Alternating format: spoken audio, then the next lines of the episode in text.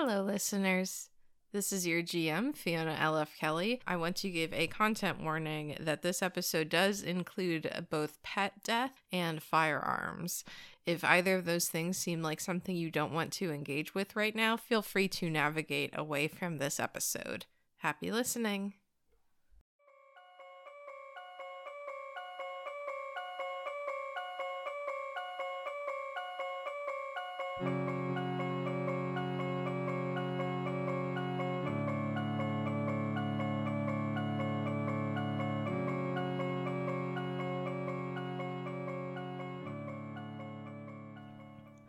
So, um, Sylvester and Raven, you were arrested and put into the back of the car because your plan to be zombies unfortunately did not work.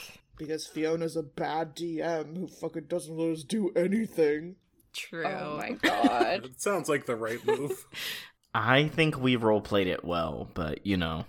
I wish I was more surprised. right now. It was all Sylvester's idea, TBH. Don't let him lie to you.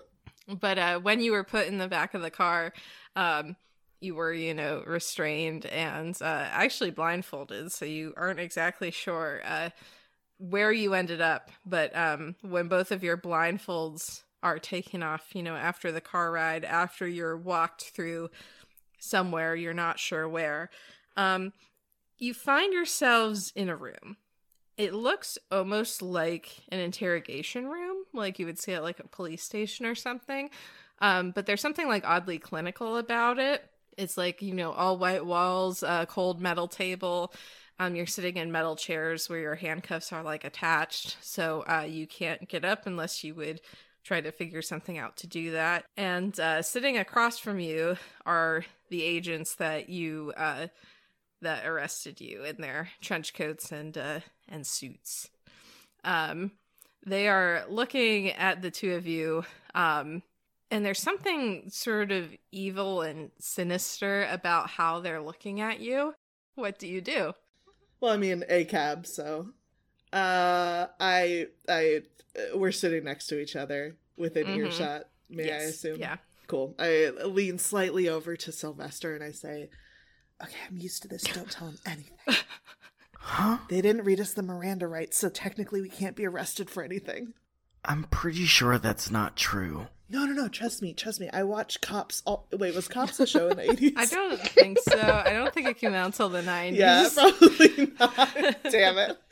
Uh, uh, I, wa- I was Maury a show in the eighties. What the fuck did they watch on TV in the eighties? Cops came out. Cops came out in 1989. I think that that might be Fucking- after when this is. I think we were in the Mhm. mid 80s. it. Hey, it Yeah. could have been Uh, 60 minutes. I watch sixty Minutes all the time, and they talk about it constantly on there. It's it's all about the Miranda rights. Why are you watching 60 Minutes? You know what? Never mind. I'm I just. oh, uh, Okay, cool. It's just. I won't say things. Why are we? Okay, yeah, I won't say things. You just said like five things. That's okay though. And then I'll sit back in my chair and stare at the cops like a cool guy. Okay. Sylvester is just very confused, and you just see pure puzzle just on his face. This. He's very confused now. Mm-hmm. Okay. So uh the man on the right leans forward towards you and uh he says, Well, I'm sure that you're curious, but neither one of you are getting out of here. I'm just sitting and staring at him. 'Cause you didn't read- should uh, say yeah, something. Yeah, 100%. Yeah, because you didn't read your your Miranda. Yeah, he didn't read me my. Miranda rights. He can't fucking arrest me. Yeah, it doesn't count. It doesn't count. It doesn't count. That's right. Cops hate this one weird trick. After hearing that, Sylvester doesn't say anything, but you see his face get very sour and scared and sad, like all at the same time, and he just has like pure wrinkle mouth. Um, and he is just like, just looking like he's about to burst into tears at any moment. Oh, Aw, that hurts my heart. Um, okay, so um, he like looks between the two of you and laughs, and uh, he says, "Do you really think that this is a real police station? That we're just cops, and you'll get to go home? That's what a cop would say. I- Is it? That's exactly. exactly what a cop would say. Trust me, buddy, I've been around the block a couple of times and I know every dumb trick in your little 60 minutes book, so you can try whatever you want to, but we don't have to tell you anything. He sits back and says, All right then. And he and the other guy get up and leave the room. You two are alone for a minute. Is there anything you want to say? Anything you want to do? That was so good. That was so good. Like you looked so upset, like they totally bought it.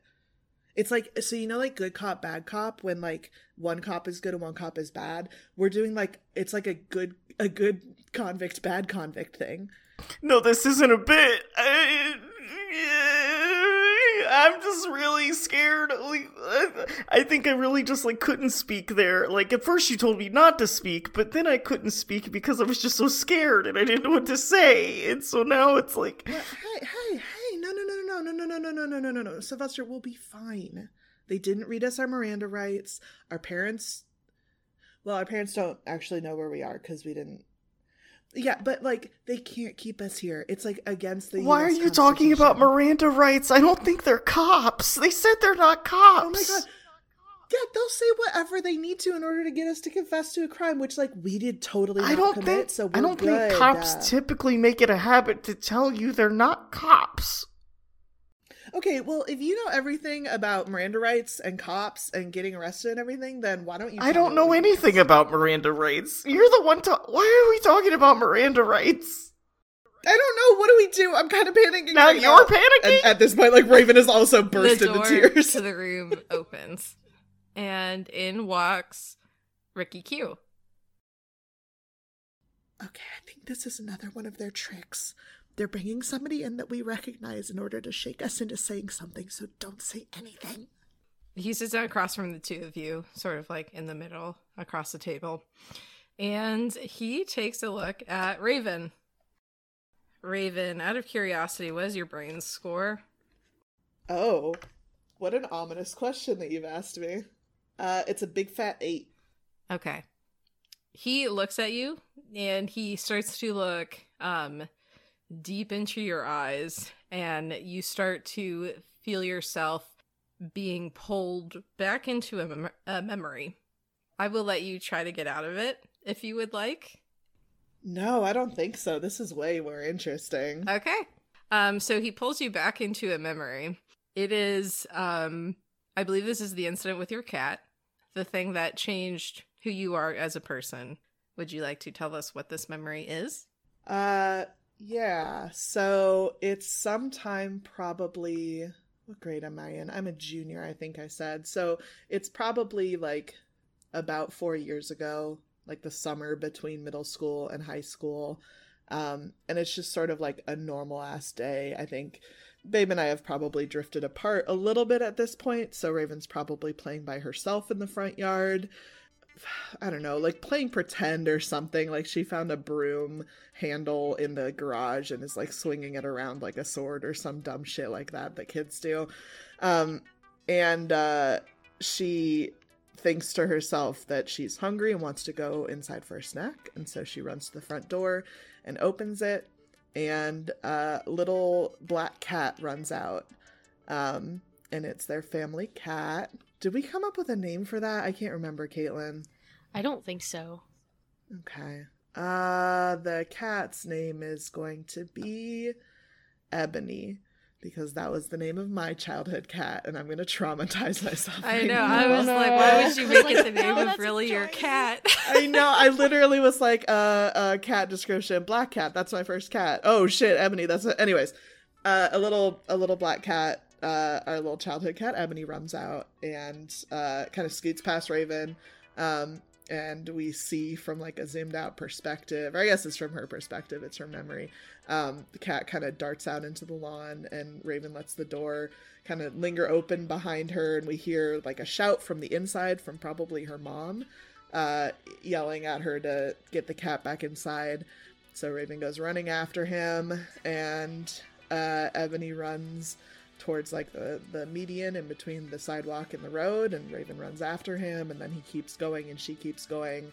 Uh, and then there's a screech of tires uh, and a thud Um, and then the next piece of the memory that we probably remember is uh, Raven, who had not been hit by the car, um, but kind of tripped over herself in shock when she saw what was happening, um, picking herself up off the ground. And uh, I mean, to to spare the details, you just see like a little a little black body lying on the ground in the middle of the street.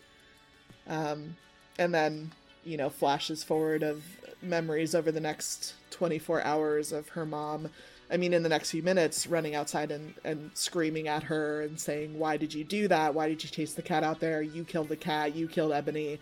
Um, Raven just being inconsolable over the next couple months, withdrawing more and more, you know, cutting herself off from Wally and her other friends, and the slow descent into kind of what she turned into today. yeah.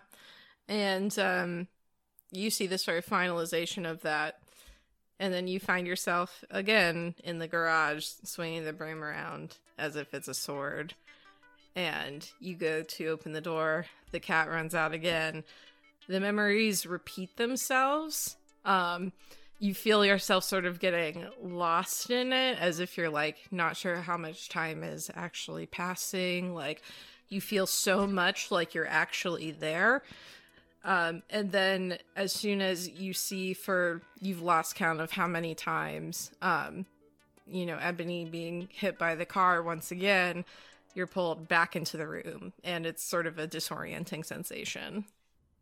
I imagine she'd come back and she is she's actively in tears. Yeah. Um, from Sylvester's perspective, it seemed like a staring contest. It, it only seemed to like last like you know, it didn't really feel that long, um, less than a minute, just the two of them staring at each other and staring, and then tears starting to fall down Raven's face as she gets more and more upset. And then it's like she snaps out of it, but she's still like very, uh, very upset, hysterical. Um, Sylvester is just progressively, I think, uh, watching this and just kind of I think at, at a certain point he'll go like, "Am I still supposed to say nothing to Raven?"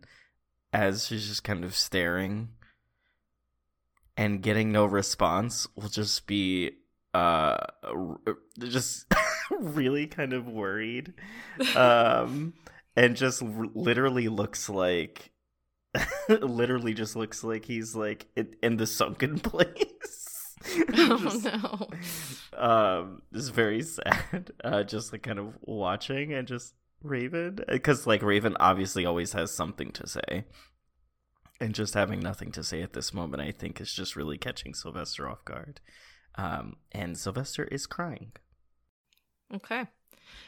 He, uh, the Ricky Q when um Raven snaps out of it and is crying, and Sylvester is also very upset, uh, turns around. And like an interrogation room, this has a two way mirror that's like sort of reflecting the two of you back at one another. And he pulls a marker out of his pocket, and on the mirror, in large letters, he writes out break. And on that note, we are going to switch over to the other group. God, Ricky Q's a fucking asshole. what the fuck? the other group, who is also with Ricky Q. He's in multiple places. And uh, you all are driving along. Um, I believe that you went to the uh, to the uh, train tracks where you were supposed to meet. Um, and you've also sort of started to speculate that the graffiti symbols that you have been um, finding around town is a map of some sorts. Um, you've sort of noticed some similarities with how the town is laid out and like um, the graffiti symbols that have been um, appearing um, all around town in random places.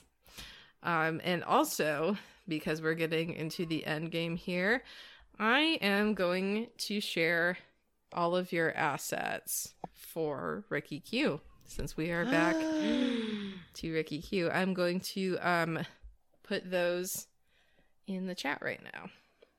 Ricky Q got those mad assets. And uh, for the audience, I will read off what they are. Oh god, Babe is going to holler. uh, so for Wally, Um, your two assets are in love with the character Raven, and only oh communi- and only communicates through writing. Uh, for Raven, your assets are able to bring up painful and vivid memories and scared of middle aged men, especially in suits. Uh, for Babe, your assets are very intelligent, D20 brains, and able to telepathically send messages. Uh, for Corianne, your assets are able to change physical appearance and gentle unless provoked. And for Sylvester, able to control c- technology telepathically and completely trust a character, Corianne. Um, so, for the audience and also for you guys, uh, these are different aspects of Ricky Q that you can control. So, like um, Kaitlyn and Annie, when we were all the bride, we had, you know, we had this collective control of this character as we went. Um, it's sort of the same concept.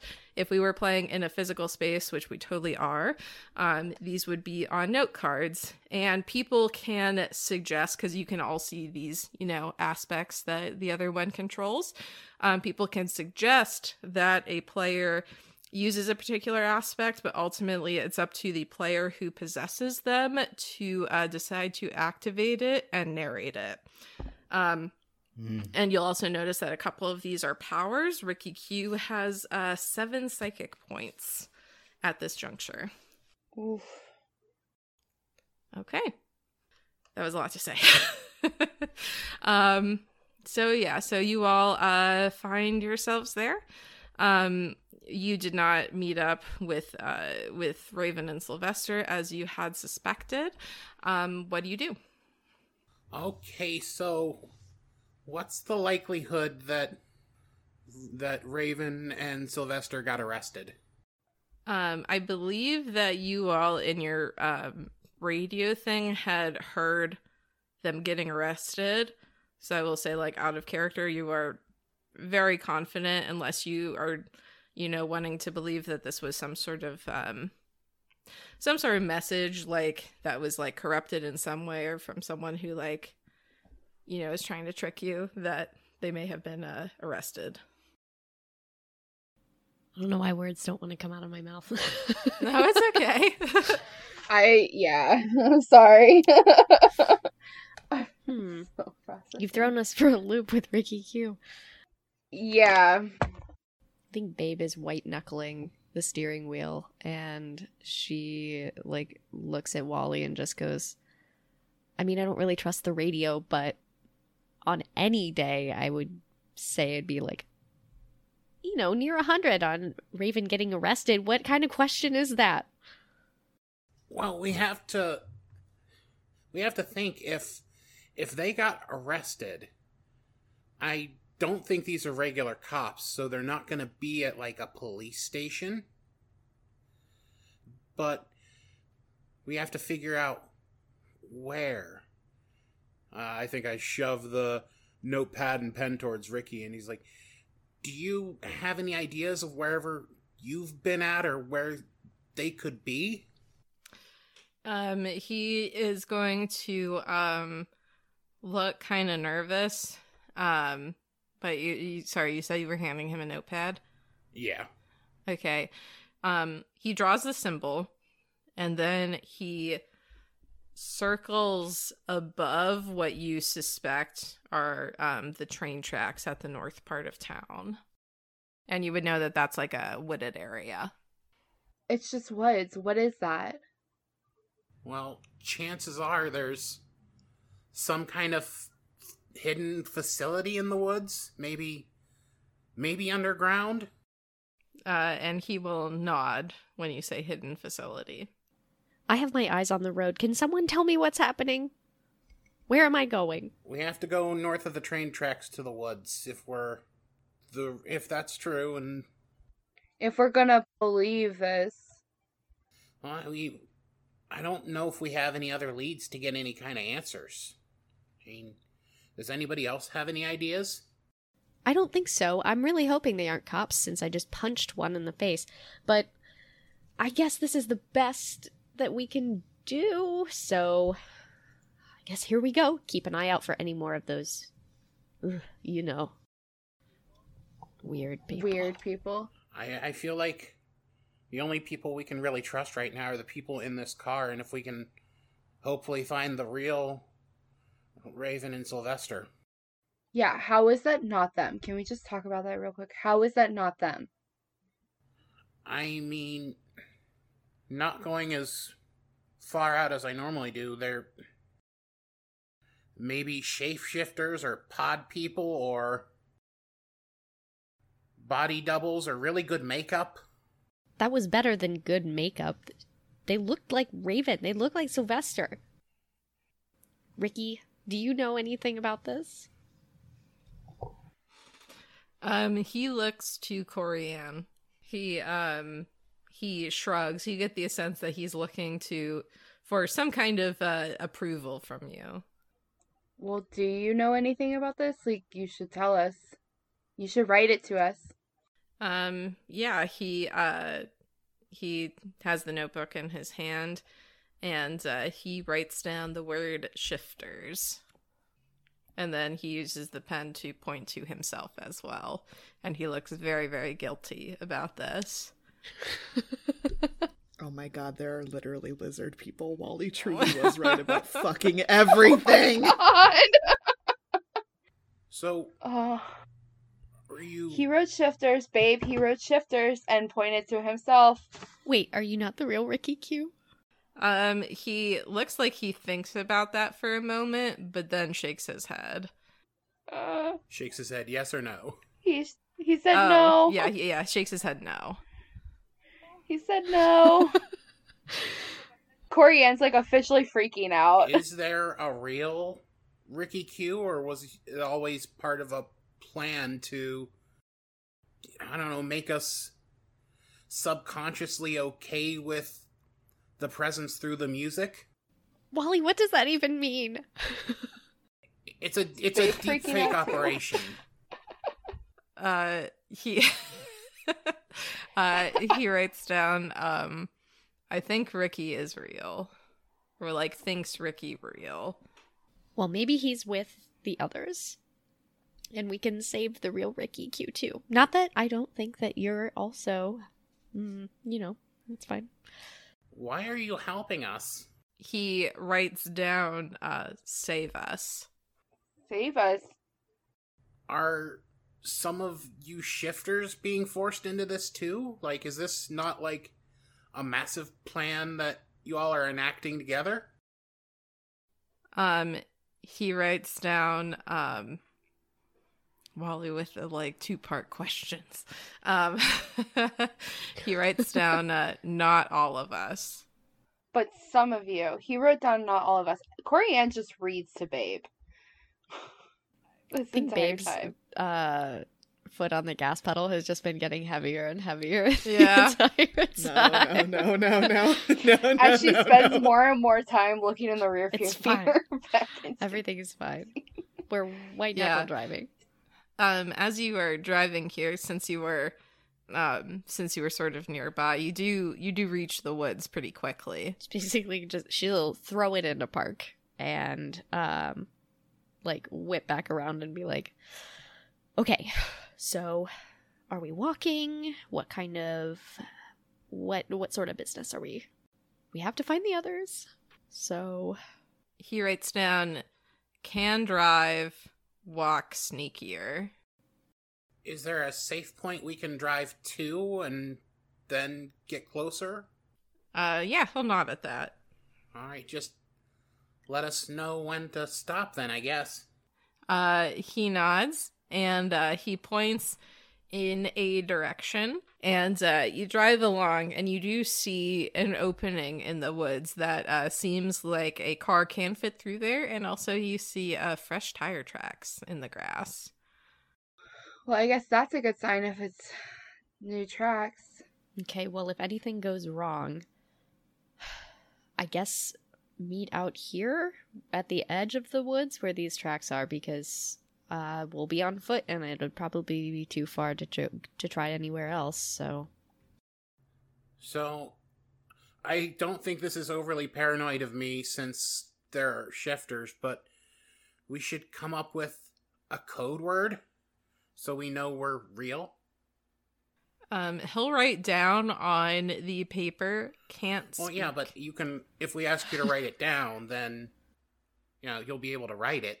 The shifters can't speak. Oh, Can they? uh, he shakes his head that the shifters can't speak. oh well, that's That's why you're that's writing. more convenient then. He nods. How much can you shift?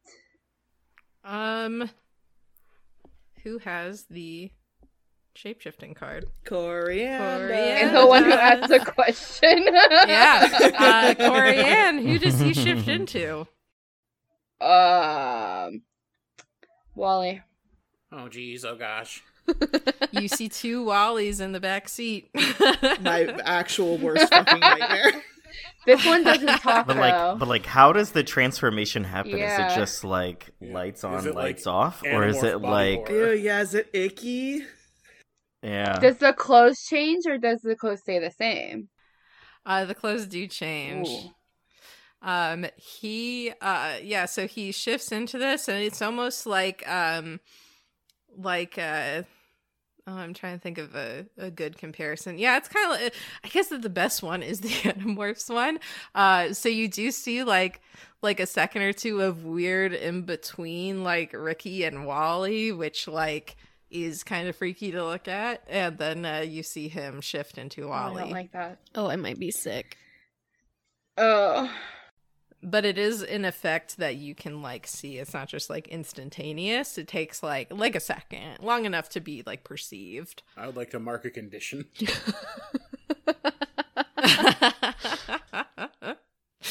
you take some psychic damage from that um, I looked to Babe. Can we use this? Like, could he pretend to be a cop? I'm I'm sorry. I was definitely thinking about how useful this would be as to me as a model, where I wouldn't have to speak, but I could look like literally anyone. Your idea is better though. So he he starts to shake his head rapidly and then like grabs her arm and is still shaking his head no, you don't want to look like one of them. um he picks up the notebook again and uh writes down lost myself Well, I mean that makes sense because those guys were assholes. Um, well, I'd say turn into Raven, but Raven, the real one's not going to keep quiet. That's how I knew that the last fake Raven wasn't real. You know, you're right, and I'm a little embarrassed that I didn't see that sooner. I'm not making the same mistake twice. To be fair, she had a gag on. Yeah, but we should have heard her trying to talk through it. True. That's on us. okay, so um who would you guys like Rick Q to change into? Again, uh this is on Annie to like narrate, um, but anyone can like suggest how this moves how this moves forward. Anonymous, the opposite of that. Uh, Mothers Against Drunk Driving. My Is mother? Oh, Rebecca Smith. oh yeah, shit. Which one? I mean, why would why wouldn't it be your mom? It makes sense to have an adult with Yeah. us. I mean, with with y'all. yeah. Yeah, he can be your mom. He can be Mothers Against Drunk Driving uh adult Rebecca Smith. Ugh. My mother hates her. Could be Principal He Comer. could be Principal. No, he's a middle aged man. He actually has to be Principal Comer. Could he? We got to bring it back. It's Chekhov's Comer.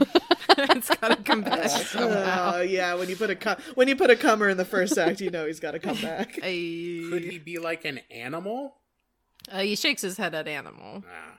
Fiona's like, we will get sued by Animorphs. Chelsea will sue us for having to draw another animal. That's That would be super funny, though. Oh god, yeah, if he could turn into the fucking mascot. Slappy. Oh, not that one. Not Slappy. oh my Yeah.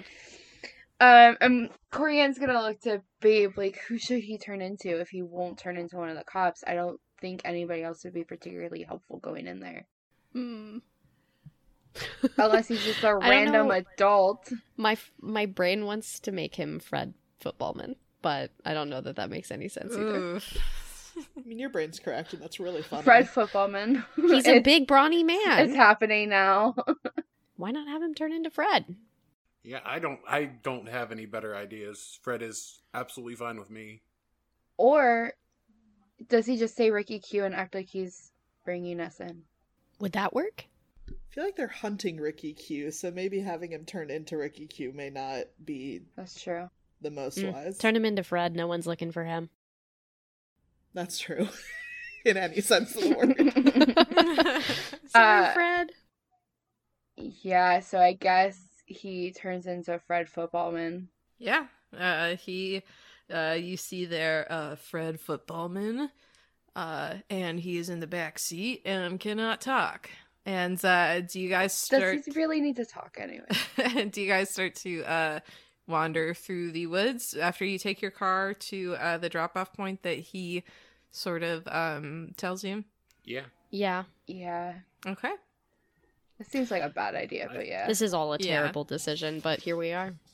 Yeah. Um, Every he- piece of this. Yeah, he uh so you guys drive up, uh drop your car off um at somewhere that is uh that is like still it's like a path like you're kind of surprised that you're able to take your car this um this deep into the woods but through Ricky's uh Ricky's sort of silent direction um well now Fred's I guess Fred's silent direction you are able to uh navigate in these woods and he tells you where to stop and you begin to walk um it's maybe five or ten minutes later where there's a break in the trees and then a chain link fence and uh, you see beyond a facility that is not on any map or that any of you knew was there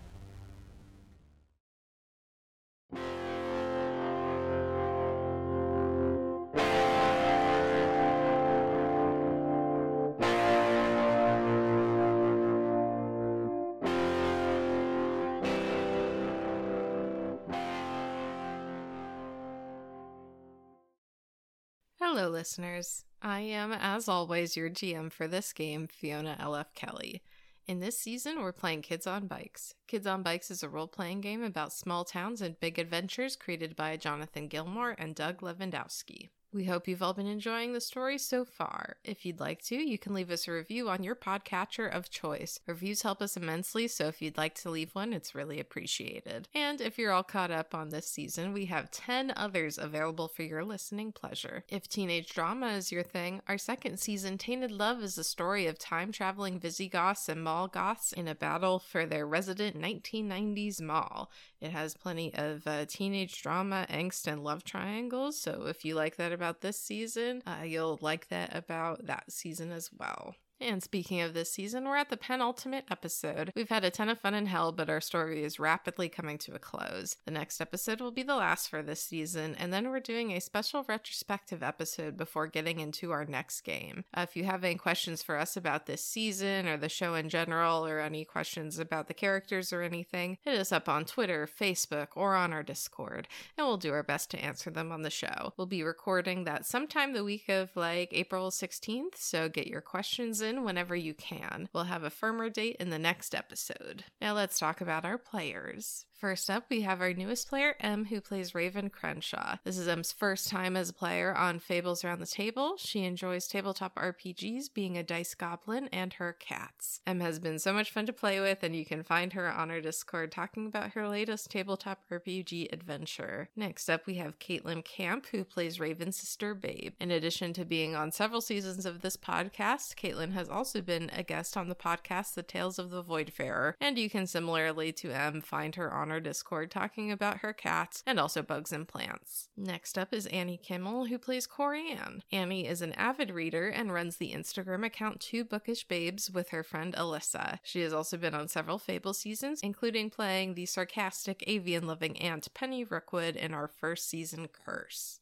And we have Rodger Page. Rodger is a regular Fables player and Twitch streamer. You can find him on Twitch by searching for Mr. Rodger. That's M I S T E R R O D G E R. Rodger is also one of the hosts, the other host being me, on the Scooby Doo podcast Into the Scoobyverse. You can check us out now wherever you get your podcasts. And last but not least, we have Cliff B. Cliff is a dear friend of the show and has been a player on many seasons. For instance, he played the super speedster from another timeline Jackrabbit on our season Super. And speaking of Super, Cliff is also the GM for a Masks actual play podcast that takes inspiration from Super but explores what's going on in Halcyon City 10 years in the future. You can check out Cape Chronicles wherever you get your podcasts. That one also has lots of teenage drama if you like that. Additionally, Cliff is one half of the nerdcore rap duo 2D6. Check them out wherever you get your music and follow them on social media to find out more about their upcoming albums and shows. Additionally, we have some people behind the scenes who've been a huge help in making the season come to fruition. First up, we have Tom Goldthwait. If you're a longtime Fables listener, you probably have heard of Tom. Tom has helped us here and there with a story and also created uh, Ricky Q's original song, Moon Over the Lake. Next up is Chelsea Rexinger. We're doing things a bit differently this season, having Chelsea take on the lion's share of editing, which is a huge project in and of itself. Again, if you're a Fables listener, you'll know who Chelsea is. She's been on the mic and helping out behind the scenes in various capacities over the course of the show, including creating a ton of the artwork we use, editing the episodes, GMing, and being a player. Chelsea is also a candle maker. To check out her tabletop RPG inspired candles, head on over to etsy.com slash shop slash plot kindling candles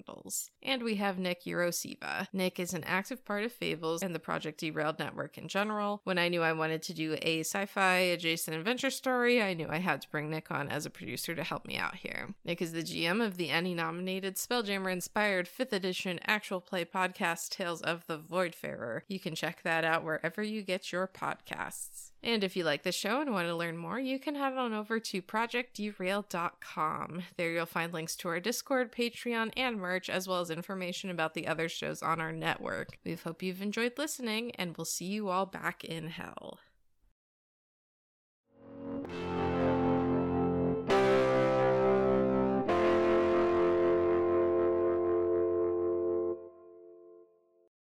So, uh, yeah, so you all are at the facility. Um, there's a chain link fence in front of you, but we're going to move back to the people inside for a moment. So, Ricky Q, after writing break on um on the two-way mirror, um, he stands in the corner, and the two uh not cops come back in, and uh and they sit back down and they say, Are you starting to see how this all works?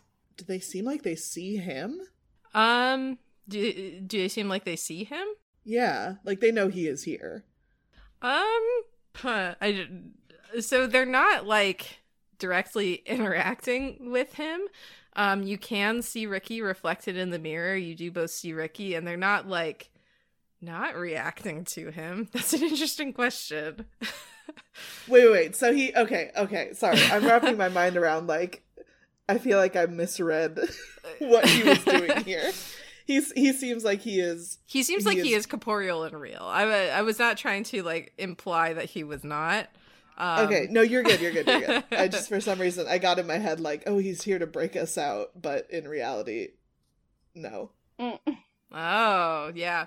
No, you you see, um, yeah. Let's say as they walk in, uh, they nod at Ricky Q to make it clear that he is like not a figment of your imagination. Um, but he writes uh, "break" on the two-way mirror and uh, stands to the. The two cops walk in and uh, sit down across from you and say, "So, are you starting to see now how this is going to work?" I don't even think I'm looking at them. I'm still just staring at this fucking fake ass pop star bitch ass motherfucker. And I think Raven just like says like, "Are you fucking kidding? You rat bastard! Did you do that? What the fuck? You're not Ricky Q. This guy's not Ricky Q. Help! Help! We've been kidnapped by conspiracy theorists. Help!" And she's like struggling in her chair and like probably knocks herself over. Yeah. Uh yeah, you uh knock yourself over in your chair. Um and you're still uh screaming on the floor and the one leans across the table and looks down at you and says, "And pretty soon you're not going to be yourself either." I spit in his face. Ooh, I like that. Yeah. You... but I miss him, and so I do it again. Oh no. I I hit the back of fucking Sylvester's head the first time. Uh, you're just like wildly spraying. Sylvester has just had an entire roller coaster of emotions in the past five seconds with having Raven immediately start talking and he's like, Okay, great. So you see him get like like just really bright seeing this, like, oh like awesome. And then starts screaming again and he's like, Oh yeah, we're mad at them. And then, Oh my God. and he- he's like wiping off the tears from his face and he's like, Yeah and then and then Raven gets really worked up, falls over, it spits on him, and, and you just see him like wiping it off of the back of his hair and go, looking at his hand in horror. Oh no. and uh, the other one, upon seeing this two attempts at spitting, sort of laughs. Um, but the one who is standing over you puts a hand up to get him to uh, shut up. And he says, uh, We run this facility. We take people like you, whom no one will care about if they go missing. And then we use them for our purposes. Oh my god, I was gonna interrupt him, but I like literally jaw dropped. What the fuck? What We're are kids! your purposes? Yeah, Uh, what the I- fuck? Wait, You can't keep us here. It's illegal. Miranda rights. This is horse shit. This is fucking bull. also sorry. Do you have like some hand sanitizer or something? Like um, Sylvester, shut up. These are like FBI secret agent cop shits. They don't care. What the fuck? I turn back to Ricky Q. Who the fuck are you actually? What are you? It doesn't matter who he is. He doesn't even know who he is anymore. And soon enough, you won't either. I already don't know who I am anymore. Is he close enough to me that I could like kick his foot? Try to trip him. Um, he's leaning across a table from you, so you would have to like get under the table and then kick him. Oh shit. Actually, sure. I mean, I fucking we're handcuffed, right? Yeah. You're you're handcuffed Okay. to the chair, so the chair would have to go with you. Oh yeah, I mean I'm on the I'm on the floor. The chair is like with me on the floor. Yeah. Can I just like kick my feet up and try to like lift the table so it smacks into his face? Um, yeah, give me a bronze roll for that. Why do I constantly try to do this shit? We've been over this. I'm gonna say that that's like a ten difficulty. Yeah, that's fair. You could make it higher, and I'd say that's fair too. It's It's a stupid. twenty difficulty. Why did I just grab a d20? Why did I grab a d20 like my fucking? Actually, my bronze not that bad. I forgot. yeah, Raven's spunky. Ha. oh shit, that's a ten. Ooh, you do it. Um, yeah, you manage to uh, kick the table up, and it does sort of smack into him as he's like leaning over, and you manage to give him a bloody nose. And the other one is laughing again at him. Wait, is this? These are the same two that arrested us, right? yes, yes. Is the one that I just hit the one that I kicked in the crotch really hard too? Uh, yeah, Perfect. he does not like you. Good. um, he is going to go over. okay. and uh, sort of take you by the collar and have you, um, like, as his nose is bleeding, sort of like uh, get you up kind of at an angle. And he's like, and he's like, listen here, you little shit. The more you fight, the harder this is going to be. And we're gonna get our way in the end. I just like grin up at him and I say good, and then I spit one last time, finally fucking hitting him right in the eye. Yeah, yeah. His bloody nose is dripping down onto you, but you have this sort of like unhinged grin that I always imagine Raven with. Yeah. and manage to hit him in the eye again, and that probably makes him drop you, which might hurt a little, but you're probably satisfied. it's a moral victory. Uh, Sylvester, what are you doing during all this? Um, Sylvester, after asking for the hand sanitizer and not having anybody respond to it, he's now just smushing his hand on the interrogation table. And as that whole exchange is happening there with Raven, is is actually like emboldened, I think, by this spit on the face. And and I think he actually like after uh Raven gets dropped or whatever, it says like um well like what is stop speaking in all these riddles and just tell me what's going on and uh, just why are we here? And uh, he, uh, the other one, looks at you and says, uh, "Sure, you've earned it at this point, and it's not going to matter soon anyway. We take people like you." People that no one will miss. It's just the things that happen in small towns like these. People just go missing sometimes and they're never found, and no one ever figures out what happens to them. And then we break them and we make sure that they don't even want to be themselves anymore. At that point, it unlocks something in them and they can become anyone. And this place, there's something special about this place. You should be glad that you grew up here. This place allows us to give people the ability to shift into whatever they want, whoever they want to be. And once that's unlocked in their brain, they can do special things that no one else can do. No one knows about this, but it's such a powerful tool. I mean, we could topple governments with this, we could do whatever we want. So that's what this little operation is. We take people and we give them the ability to become other people and to read their thoughts and to send messages. And that keeps us in control of things. Okay, so like first off, the fact that you said that no one would know that we were gone, highly doubt that because I I don't like talking about this, but my dad kind of owns a dealership. Oh god, I fucking. And so we're kind of a big deal here. And, you know, and I also am kind of a big deal. You know, like I, I like I don't like talking about it all the time, but like I'm kind of a mathlete and, you know, the, the team would definitely know I was gone, you know. Um and you know i i just it's it's it's it's really actually offensive that you said that nobody would notice that i was gone. So everyone would know right? And kind of looks over at raven.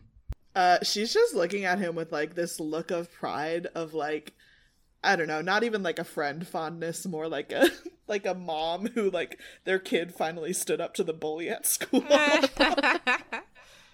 and it, it so it's like you know and after that he's just like you know uh, yeah see everyone would know that i was gone i mean they're probably on their way here right now for all we know hmm. Good for you then. And we are going to cut back to the group outside of the fence. Guys, please Um. save us. We're such idiots. We'll never get out of here. Can I just say, every time Ray says uh, Miranda rights, it's like such a Karen move. Miranda rights, Miranda rights. You can't do this.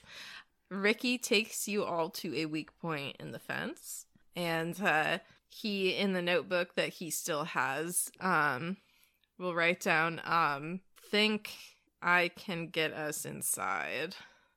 Uh, yeah, go for it, bud. Um, okay. So who has the best let's see. Well, who wants to um lead this little operation? If you guys like want to argue brains or flight, um, for how you get inside. Who who wants to uh, make that roll for me? Uh, How are we feeling about brains? I feel pretty good about Yeah. brains. Because I did allow. Babe so is smart. I feel Babe okay with smart. brains. Don't let Wally I succeed. am like super good at flight, though. Right, same. Yeah. I know that when you guys were when you guys were sneaking out, I did let uh Wally make a brains roll to get you guys away from the cops. So Wally does have um history doing this. Um CoriAnne has dealt with them in sort of vaguely hand to hand combat. On a on a More of a- D four to a D twenty scale, where are we sitting on brains? I Mm-hmm. am a thick boy. A 12. I'm uh, I'm the twenty on that scale. And uh, Ricky also has a D twenty brains, which Yeah, Babe- it I'm would sitting- make sense for Yo, what the I'm much fuck? better at since flight. Ricky's been here before. It would make sense for Babe to use the Mhm. uh, very intelligent feature of Ricky. I I agree because he knows where he's going. sounds good to me. Yeah. And uh yeah, and that'll make it a little bit easier since he's been here before. Um, so let's make that. Hmm. Let's make that an eight then. Oh, my my clicker thingies are not working. You're not using physical dice? Don't at me. Between this and finding out that you haven't watched Top Gun, this Oh is my one of the hardest then- days we'll ever have in our friendship. Jesus. Then give me a second, okay? You gonna go watch Top Gun? No. Every everyone ki- mark a Top Gun reference Oh off my of your God. bingo cards. if I convince one person to fucking watch Top Gun who's listening to this, then it's all worth it. uh, it's a s- mm, it's a seven. Oh. Ooh, fudge. So you didn't fail by much. Uh, so you all do, in fact, manage to um, traverse from the broken link in the fence. Uh, Ricky seems to know where like the guards are stationed and stuff. Um, you managed to get past all of that, and you even managed to get inside the building. Um, he know he knows like a basement window that is uh that happens to be like unlocked, and uh, you all get down there. But as you all are coming in, um, you see a guard, um, like as you turn the corner in a hallway as you're trying to like get through the facility, who um appears to be drinking a cup of coffee, maybe not where he's like actually supposed to be, and he does a double take when he sees all of you, and he says, "Hey, who are you supposed to be here? Who are you?" Um, Babe's gonna snatch the notebook from whoever has it. I th- I think at Uh, this Ricky. point, Ricky's pretty much Yeah. carrying it. and she'll just write um without saying anything mm, looking for coffee Hell yeah, babe, smart as fuck. Mm. He says, "You know you're not supposed to be out of your rooms, not after the last containment breach. Uh, but give me a charm roll." where my charm ooh come on babe And uh, I'll say that that is going to be a 10 difficulty. Because you're really not supposed to be doing this. ooh i rolled a 14 yeah. yeah. Ooh. she like bats her eyes please He, uh, he rolls his eyes and he's like, all right, but then straight back to your rooms. And um, he's not, let's say he's not far from the guard station, like their little like break room. Um, so he goes in and uh, pours a couple like coffees into go cups and gives them to you all. and uh, he's like, back to your rooms and points in a direction. No fucking wonder somebody broke out of this facility. These guards suck ass. So, Fiona, paint me a picture of what this guard looks like, and specifically things he's carrying on. Uh, sure. Um, so he's not dressed. So he's like he's dressed in like some tactical gear. Like he doesn't look like he's like full army guy. Um, but let's say he has like a on a bulletproof vest, has a gun holstered at his hip. Um, but underneath that he's wearing like um trousers that are like certainly dress pants but looks like he could probably run in them and then like a button-up shirt think like uh what elliot stabler wears on like law and order svu that's like what he's wearing Fiona, what I just I I, dare love you. that we're fleshing out. I love that we're fleshing out like the shit that you know and don't know. Like don't know what beer pong is, don't know anything about football, know specifically what a main character in Law and Order SVU wears. Listen, I have seen every single episode of Law and Order SVU through the year 2010 at least twice. Oh my fucking Jesus Christ. This is what I was doing instead of going to parties or football games. or football games. Well, no, I've been to a lot of football games. So I was in the marching band. I didn't know what was going on. Oh, Sure didn't God, pay attention. they told us to play sometimes. I don't know. It seemed like there was good stuff that happened occasionally. Well, I, I ask this information because Wally would like Mhm. to toss the hot coffee into this guard's eyes and trip him oh, God. to kind of like put him in a position to be disoriented, off his feet, maybe get lucky and knock him out, and then And you had to know what he was wearing in order to, to. I, yes, because I wanted to see what I could pilfer and pick off of him afterwards. Mm, Jesus Christ, Cliff, I'm so proud of you. that is going to be a fight roll. And uh yeah. So he's you guys are going to make opposing um fight rolls. And uh yeah, we're gonna say so this guy is a guard. Um we're gonna say his fight is a D twelve. Ooh, what'd you get? I got a six. I got a four. okay. Um so yeah, tell us what happens. Yeah, so I feel like I am basically I've thrown this coffee into his eyes to blind him so he can't see as I go and just tackle him to the ground and kind of like wrestle around and fight with him a bit until I can like get his arms behind him and put him in his own handcuffs. Mm-hmm. And he's got to be wearing some stupid tie along with that, right? Oh, for sure, hundred percent. I am stuffing the tie into his mouth. So Oh yeah, he can't yell out for Yeah. help. yeah. I don't like that Wally has probably practiced at some degree of this. I really don't like the implication because I feel like he's done this before. Well, yeah, with all the houses he breaks and enters into. yeah, with all the home invasions that he commits. He's like, no, no, no, you don't understand. I saw a drawing outside. oh Oh my god!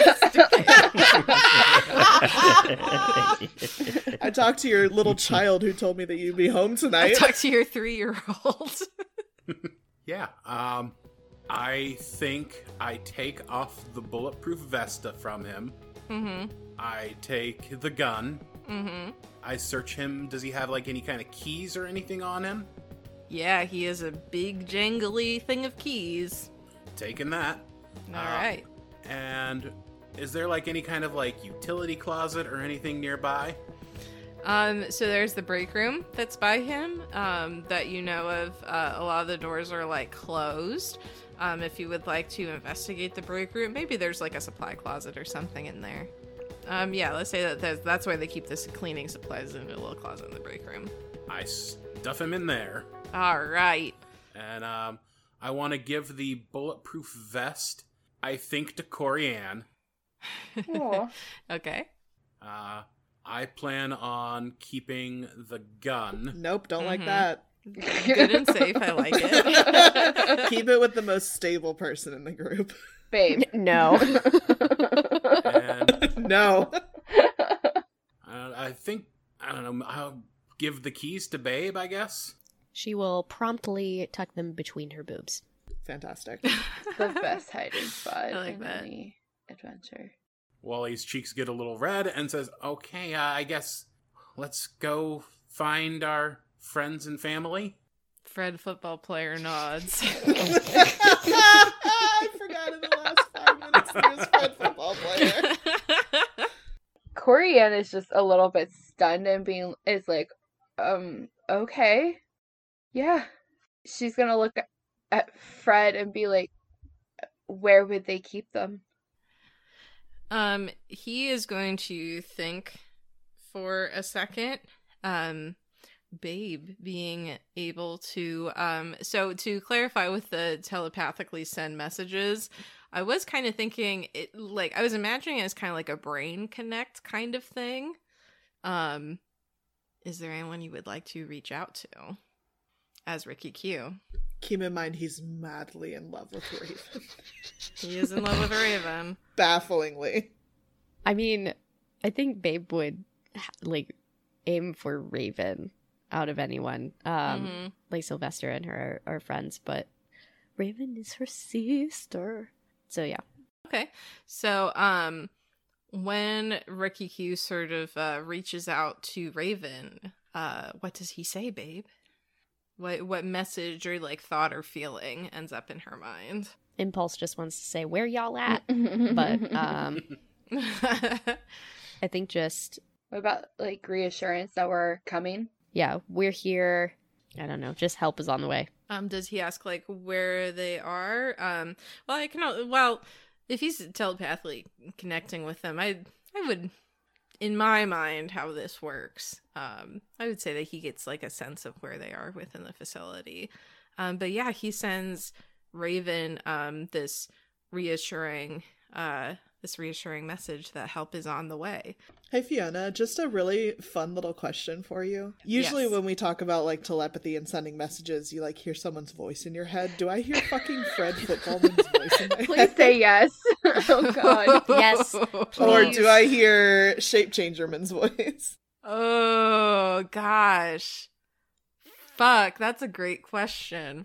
Go X Men and they get the voice. Hey Raven, it's me. Like we're we're totally on the way, bro. You hear a voice you have never heard before what saying help is on the way. What does it sound like?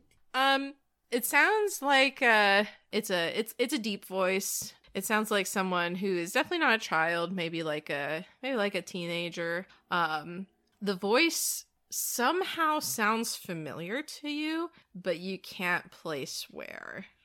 You should make it like a patchwork through a radio, because that's how he was communicating. Oh yeah, that's cool. Yeah, yeah, yeah, it sounds like a yeah. It's your ghost boyfriend. Man, now I feel bad about the messages that I sent Fiona and Chelsea earlier today. uh, okay, cool. Um, so yeah, you get that uh, right after you would just uh, spit in this guy's this guy's eye. Um, he you know dropped you back on the floor. You probably hit kind of hard, but then you hear that, and it, it sounds like reassuring. Whatever this was in your head just now. Um, but all of you in the other group begin to head up to um, the interrogation room. But while that is happening, um, Ricky Q makes eye contact with Sylvester. Sylvester, um, while still talking about how everyone will miss him, just like, and actually, I'm really popular and I'm not unpopular at school at all. Immediately closes his eyes as he sees Ricky looking over at him and just like, hmm, and he's like, and I'm super duper popular and everybody likes me at school. And so everybody's gonna know they're all right here, right outside the room. I already know that they're already coming. Like, it's gonna be a whole thing. And so, you know, you guys can't stop people from caring about me. You know, I, everyone's coming here for me. You know, and he's still just like closing his eyes like super tight.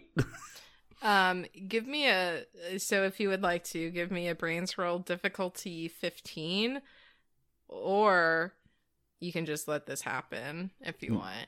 nope, I'm gonna roll that brains roll. All right. Oh, hold on. Uh, okay. It. Oh gosh.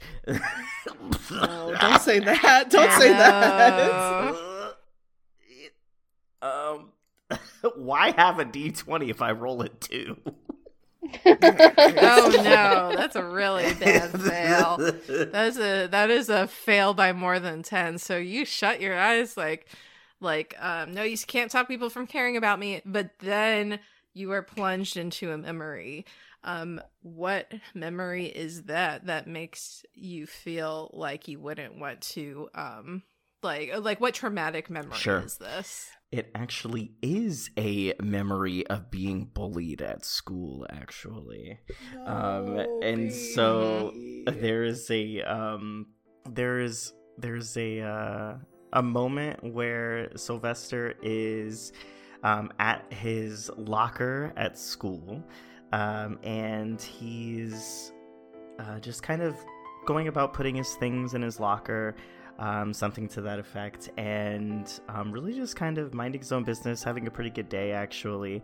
And um, he has a student walk by, um, and he doesn't see them there, but they push him into his locker and um, say, That's for your dad stealing from my family, you little punk, and pushes him into the locker and Sylvester's um, completely caught off guard and smacks his forehead off of his locker and uh, immediately has a cut on his forehead and starts bleeding.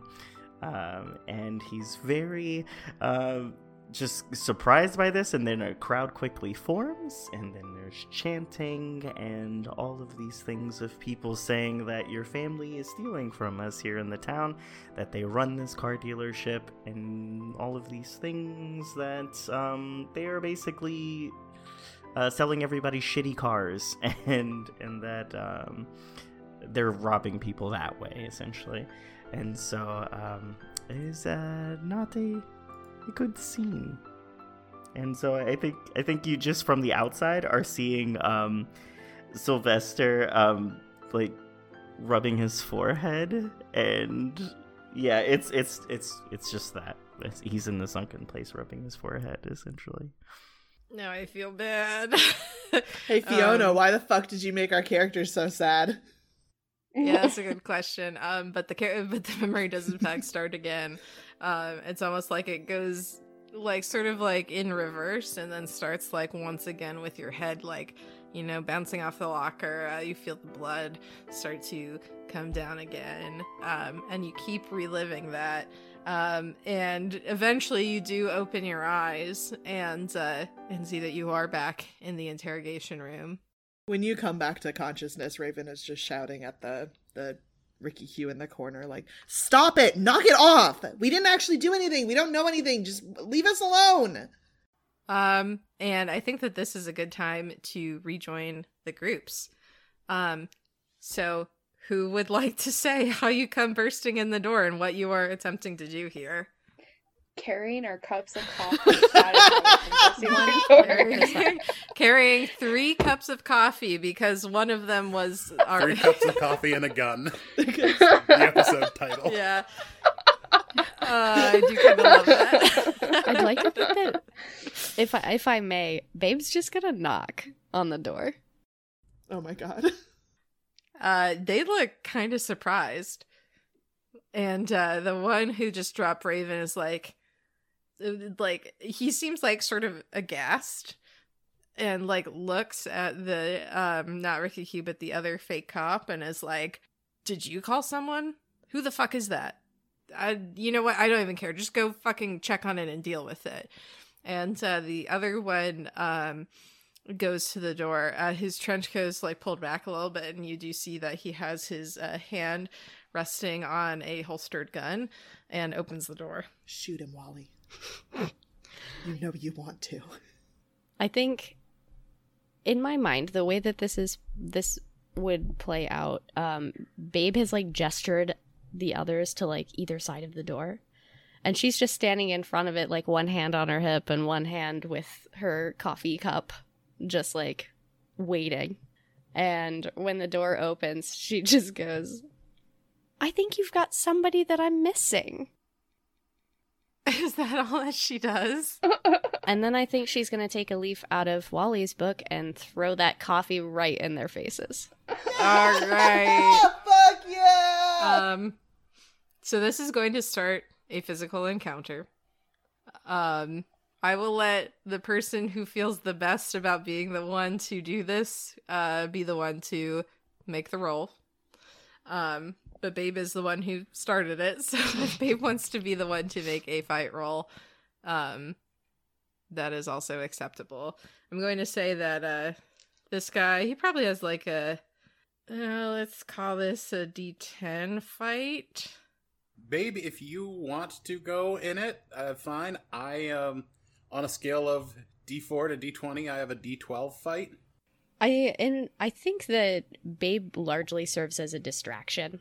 Mm-hmm. Um, in terms of like she'll start the fight, but she's there to be like the person you're looking at and not the person Yeah. who is immediately acting. So if either like Wally or perhaps Fred Footballerman Mhm. Ricky Q would like to to step in here, I think that would be ideal over like she's got Yeah. some she's got the same amount of fight here as our guy, but um it might be better if she is not the person immediately going forward Yeah. first. Um, because Babe did uh, throw coffee in his face, and I do really like that. I'm actually going to bump that guy down to a D8. Uh, but yeah, unless anyone has any things, I will happily roll. Get him. Okay. yeah, go for it. Versus. Ooh. What'd you get? Oh no. Hmm. Cliff, you're gonna get shot and your character's gonna die like we predicted.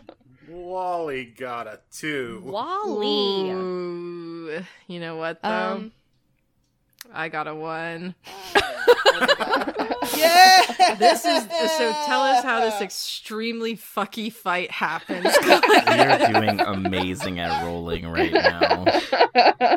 this is a B movie. So, I think what happens is Wally goes to tackle this guy as well. The other guy, the, the guy I'm tackling, he's already got his hand on his gun, and I think he was pulling it out Mhm. just as Babe threw the coffee. Mhm. And so the force of it knocks the gun out into the hallway with the rest of our group. Mhm. And I think, like, I come up with a knee on the first guard's throat, pointing the gun, my gun, at the second guy. Mhm.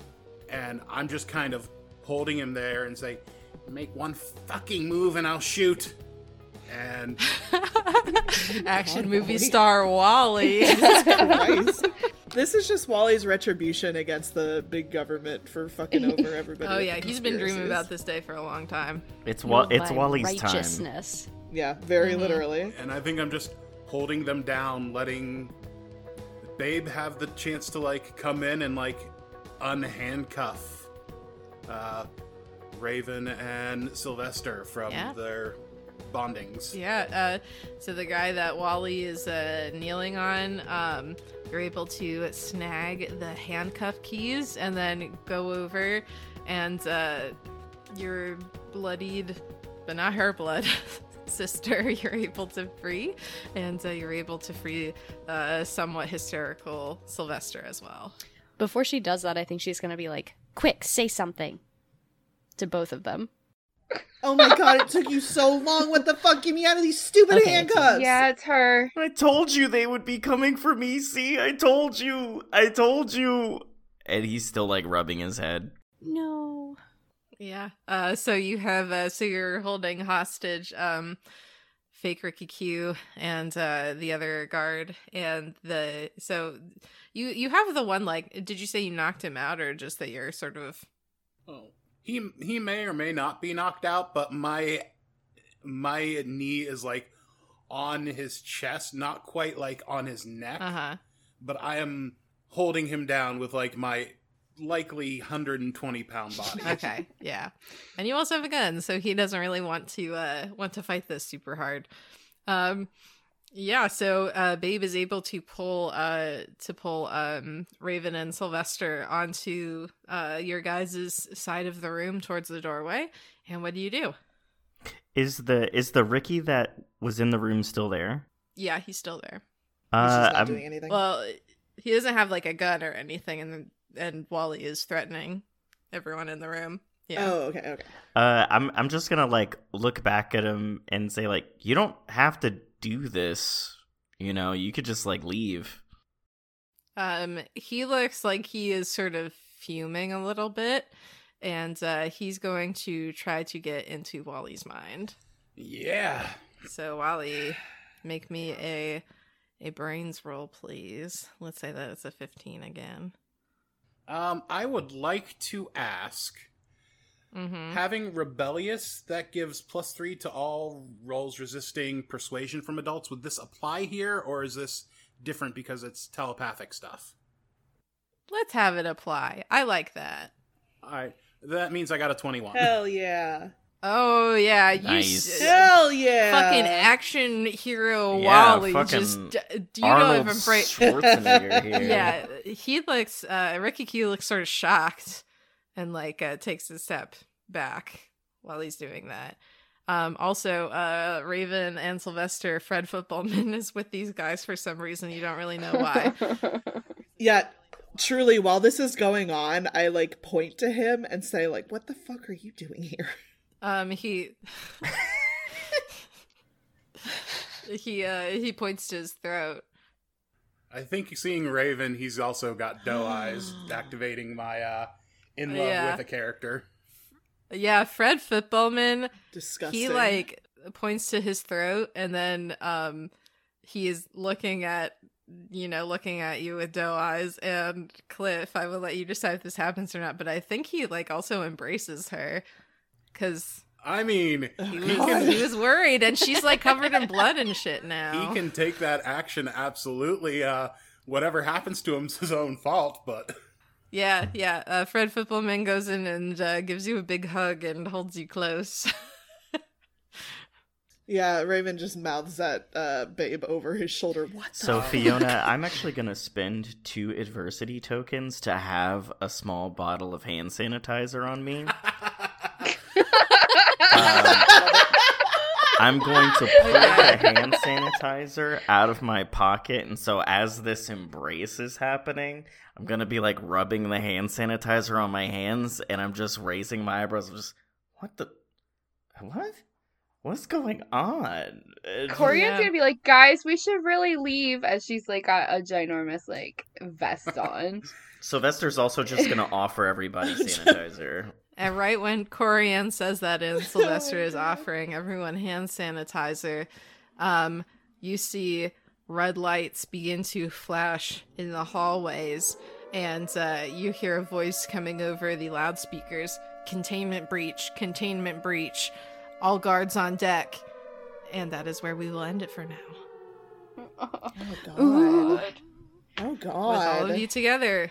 And then um, our next session will be the last one. You guys will be uh, Oh. hopefully escaping or dying or doing what, whatever you want to do. I Wow, don't know. I don't want to Hopefully die. one of those two. No, she's right. We should hopefully Yeah. die. It would, it would it would be really sad if Sylvester died after all that. Uh, yeah. Sylvester can't die. Um, Yeah, that's true. yeah. But in our Fiona, why would you kill Sylvester? yeah, why would I kill Sylvester? Yeah, no, Fiona, why would you kill um, Sylvester? but in our last couple minutes here, um, so uh, does anyone have anything that they would like to uh, change on their sheet before going into the last session? While I'm looking at so Go ahead. are we allowed to add strengths as well as uh, flaws? Um, I think so, but let me double check. Heroic. I mean, it would like legitimately make a ton of sense. No, I I was thinking of adding heroic, which that you don't need to a- need GM's permission to spend adversity tokens to ignore fears. Rodger should definitely have prepared so he can always have hand sanitizer. One hundred percent. Oh, that's I definitely have prepared. That's why I had it. I was like, yeah. I think if we do get to add strengths, then Rodger should get to add treasure hunter. Yeah. So that one's you can spend one adversity token to find a useful item to use around. Hand sanitizer. Yeah, you can you can add strengths. So I think that, that makes a ton of sense. Okay, cool. And oh. it didn't exactly go where I was thinking he would go, so I don't know that I had the flaws that I was going to expect to add today. I was going to I was going to remove one of my flaws, but narratively it did not go where I thought it was going to go. The memory went and screwed all that up. Oh. Yep. Sorry. I was gonna We're getting- remove insecure. Well, you got a bad memory and then you got cucked by. I did. I did. I was like, I'm about to build confidence. Nope. Oh, Lose it. Boy. what a rough day for silly Sal. I know we like described Wally doing everything like very um action movie, but like I pictured it in the most clumsy way possible. A Oh, one hundred Like he did Yeah. everything as most clumsily. like not sure how this works. Yeah, I, I I can definitely see adding clumsy onto it because it's all very impulse and not like Yeah. he's not had any Mhm. real training in any of this. Yeah. Oh yeah, wait. Strengths and flaws can just be like words, right? they don't have to be Mhm. off the list. I'm hundred percent adding insecure for Raven Aw, for so many reasons. baby. This is the worst part of like- GMing is like I love the character so much I start to feel like guilty when I make No, bad what things the happen. fuck? Oh my god, Fiona, when I GM, I relish in harming the people that I love. Oh yeah, I I, I also forgot punches. to mention that the student that pushed Sylvester into the locker was named Fiona.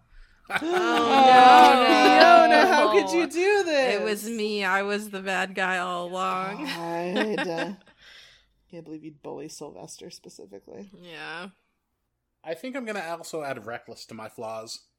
Yeah, that's Wally has been pretty reckless This totally this game. tracks. Yeah. Okay. Is there anything else anyone wanted to add or take away or, Um, you know? I think I'm gonna add um like Jumpy, like she's a little bit more on edge about people being around her at this point. Yeah. Yeah, that's totally fair. Oh, I'm gonna add to um to Raven's strengths very kissable by many boys. Real heartbreaker. Babe's gonna be real mad Get an about that. token whenever you have to choose what boy to kiss. oh my so God. hard. Swimming in them. Your babe thought it was gonna be her. Oh yeah. Raven's like uh like Mabel from Gravity Falls, just like new boyfriend every episode. Would Babe still be jealous of Raven knowing that it's not actually Ricky Q? Oh, but it is a guy who can he can shapeshift into Ricky Q whenever he wants. Maybe that's the important part. I think Babe is actually not that like initially jealous, yes. But um once again, Babe is very uh motivated towards her goal of being a model and just because she is not dating Ricky Q does not mean that her goal has been waylaid. So if anyone else is going to do it, it has to be you or Yeah, no one That's else. true. It needs to be somebody at least related to you. Christ, teenagers are bad. I think I'm also going to actually add Lucky to CoriAnne's strengths because I feel like she's just gotten very Mhm. lucky throughout this whole thing. I like it. Um, and I think with that, we will uh see what happens in our final episode. Does Wally kill a man in cold blood? Find out next No, time. what the fuck, Cliff? All of your characters have been killing people lately. Stop it.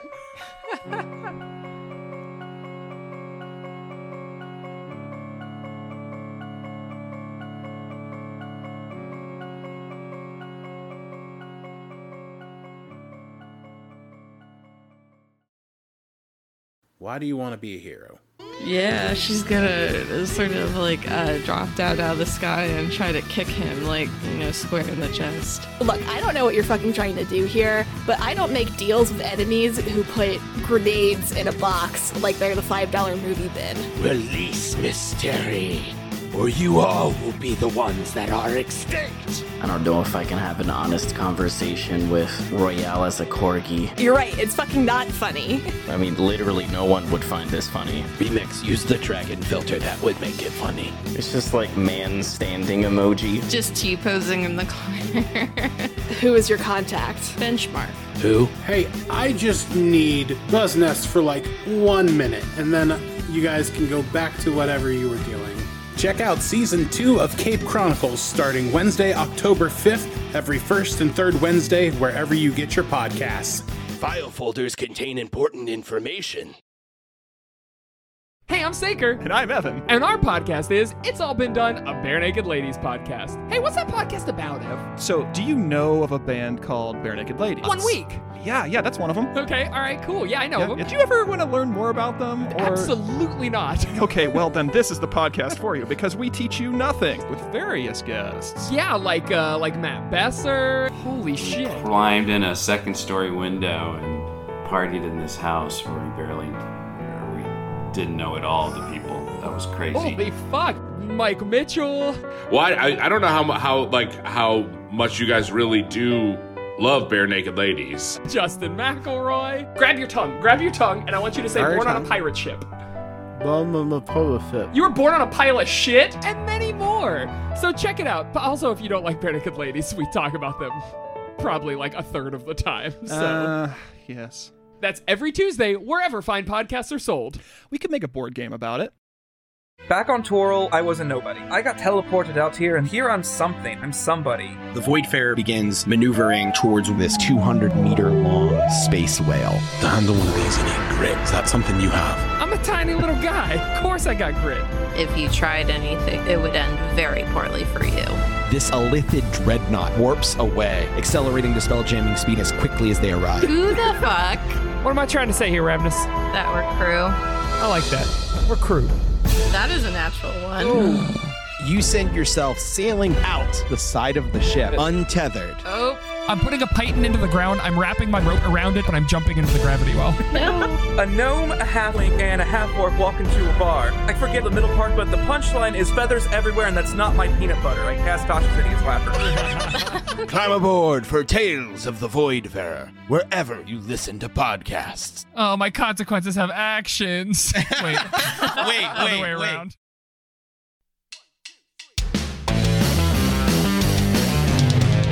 ProjectDerailed.com.